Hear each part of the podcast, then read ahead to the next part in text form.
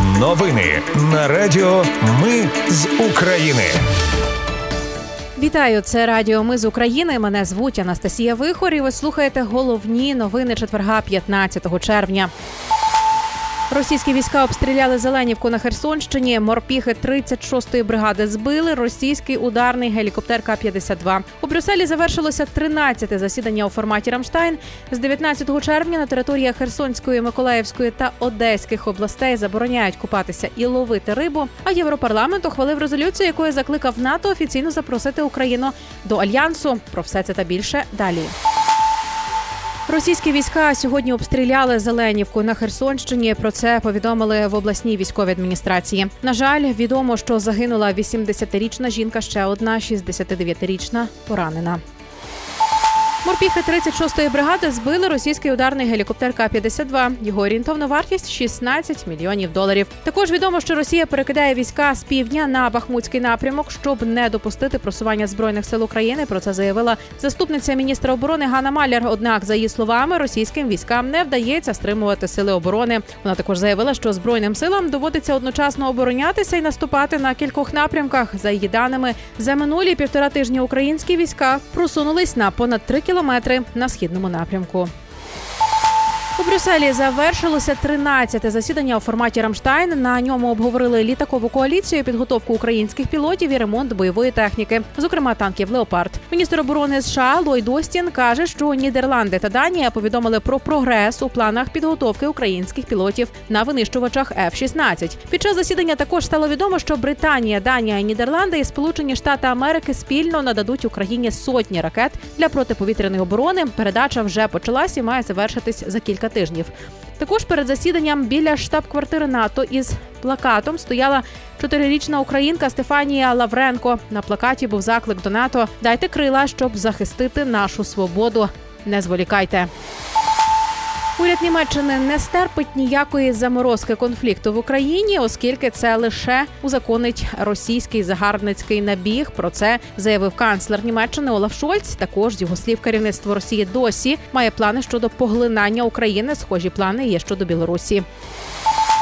Речник повітряних сил збройних сил України Юрій Ігнат спростував заяву генсека НАТО Стольтенберга про початок навчання українських пілотів на західних винищувачах. Ігнат каже, що можливо справа в труднощах перекладу. Зазначу, що сьогодні під час спілкування з журналістами перед засіданням Рамштайну генсек НАТО Єн Стольтенберг заявив, що українські пілоти вже почали навчання на F-16.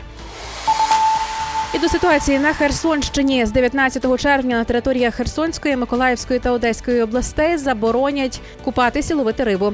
Головний санітарний лікар Ігор Кузін каже, що показники річкової і морської води суттєво погіршуються, але спалаху інфекційних захворювань немає. Спостерігаються тільки сезонні рівні захворюваності на гострі кишкові інфекції. Також через підрив Каховської гідроелектростанції затопило 32 об'єкти з хімікатами, нафтою та бензином. Це нафтопереробні заводи, автозаправні станції, теплоелектростанції та різноманітні склади. Про це повідомляє Greenpeace. Щонайменше 150 тонн моторного мастилу витекло в воду у перші дні катастрофи. Ну і ще збитки в рибній галузі внаслідок знищення Каховського водосховища можуть становити 11 15 мільярдів гривень. Про це повідомляє Держрибагентство. Фактично під водою вже залишиться тільки старе русло Дніпра, і як наслідок це може призвести до масової загибелі водних біоресурсів. Станом на цю годину середній рівень води на Херсонщині становить метр дев'яносто.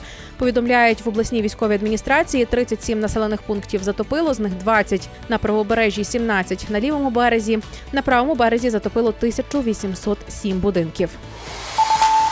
Європарламент сьогодні ухвалив резолюцію, якою закликав НАТО офіційно запросити Україну до альянсу. Парламентарі очікують, що процес приєднання розпочнеться після закінчення війни і буде завершений якомога швидше.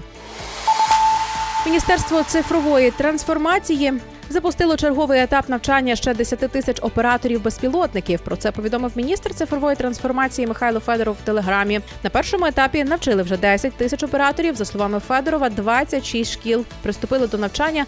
Програма, яку включає крім іншого керування літальними апаратами розвідувального типу та бомберами. Генеральний директор МАГАТЕ Рафаель Гросі приїхав на Запорізьку атомну електростанцію в Енергодарі.